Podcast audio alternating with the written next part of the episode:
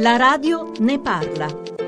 Adelfio Moretti, direttore generale di Equitalia Servizi di Riscossione. Sono già 600.000 le richieste dei contribuenti che vogliono aderire alla rottamazione delle cartelle. È una cifra record. Come va letto questo dato? È un dato che si riferisce a un'operazione straordinaria che non ha elementi di confronto nel recente passato. Quindi le attese che avevamo sono ampiamente confermate come numero di adesione perché riscontriamo non solo un forte interesse, quindi le 600.000 che già sono arrivate, ma anche e soprattutto per le continue e le altissime richieste di informazione che attraverso tutti i canali, lo sportello, il sito, le mail riceviamo dai contribuenti proprio sulla definizione agevolata. La metà delle domande sono arrivate online. Per la prima volta il web ha superato lo sportello, il 49,6% contro il 48,9%. Un segnale positivo per i rapporti tra Equitalia e cittadini. Ma è un segnale che va nella direzione giusta per offrire maggiori servizi ai cittadini e risparmiando poi i disagi che ovviamente ci sono nel recarsi fisicamente agli sportelli. Su questo abbiamo investito molto e continueremo ad investire.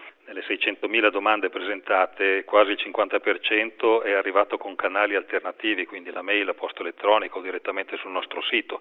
Ecco, lei faceva riferimento ai disagi e agli sportelli che abbiamo visto ci sono stati in diverse città con file anche notturne, soprattutto chi magari non è così pratico del web. Cosa non ha funzionato magari a livello territoriale? I numeri dei contribuenti che stiamo servendo è veramente altissimo. Siamo passati da una media di 400.000 al mese a più di 530.000 quest'anno. È chiaro che la nostra capacità di far fronte ai cittadini che si presentano agli sportelli è oggettivamente limitata alle nostre 200 sedi sparse sul territorio, però siamo intervenuti, cioè abbiamo aumentato considerevolmente il personale addetto ai servizi, abbiamo prolungato l'orario di apertura su 15 sportelli, Padova, Bologna, Firenze, Bari, Caserta, Salerno, eccetera, portandolo fino alle 15.15 che si aggiungono agli altri 7 che sulle piazze di Roma, di Milano e di Torino avevamo già da tempo aperto con orario prolungato. Lo slittamento appena deciso al 21 aprile per presentare la domanda potrà anche aiutare? Certamente potrà aiutare perché potrà diluire il numero delle persone che si presentano allo sportello, però noi puntiamo molto su alcuni interventi che sono stati fatti. Intanto la possibilità nell'area riservata del nostro sito di simulare gli effetti della definizione agevolata e di presentare direttamente online in tempo reale il modulo della richiesta. E poi ai cittadini che non hanno la capacità o la possibilità di usufruire i servizi web abbiamo dato la possibilità a più di 20 categorie professionali, quindi associazioni associazioni, ordini commercialisti, centri di assistenza fiscale di operare sul nostro sito attraverso una delega che il cittadino può rilasciare direttamente a questo intermediario. Avete stimato quanto potrebbe arrivare dalla rottamazione e quale potrebbe essere il risparmio per i contribuenti interessati?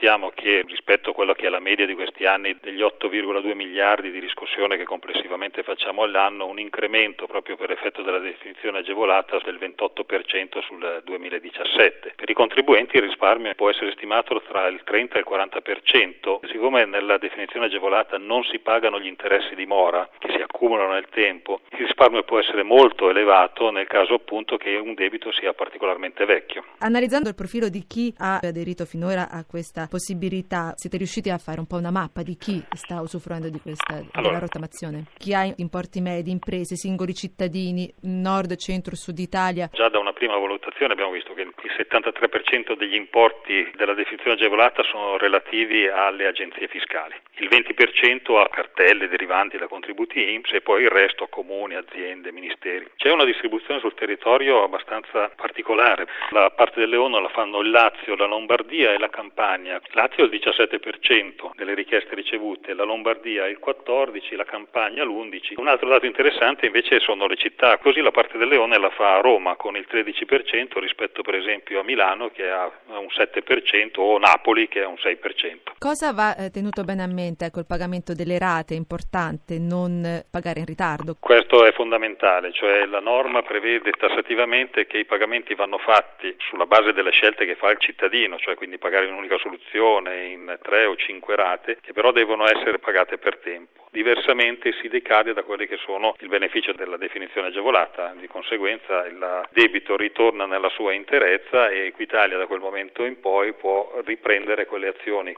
per recuperare il debito. Equitalia segnala mail truffa che arrivano ai cittadini. Bisogna stare molto attenti perché il successo del web comporta anche questi tentativi da parte di malfattori di inserirsi nel rapporto tra per esempio Equitalia e il cittadino. Bisogna fare attenzione, gli eventuali avvisi che manda Equitalia sono controllati. Nel nostro sito abbiamo riportato alcuni indirizzi mittenti che stanno inviando queste false email in modo che eventualmente il cittadino possa verificare se effettivamente ha ricevuto una mail da questi siti. Sul futuro di Equitalia? Dal primo luglio avremo un nuovo soggetto, si chiamerà Agenzia delle Entrate e Riscossione. Ci attende un periodo, io direi, di transizione storico per la riscossione perché bisognerà riprogettare processi operativi, strumenti, assetto organizzativo e tutto ciò in coerenza con quella che sarà la missione, gli obiettivi e soprattutto le regole del nuovo ente pubblico economico. Penso che ci sarà sicuramente un rafforzamento del coordinamento tra i diversi soggetti dell'amministrazione fiscale e una più efficace integrazione organizzativa dell'intera filiera fiscale.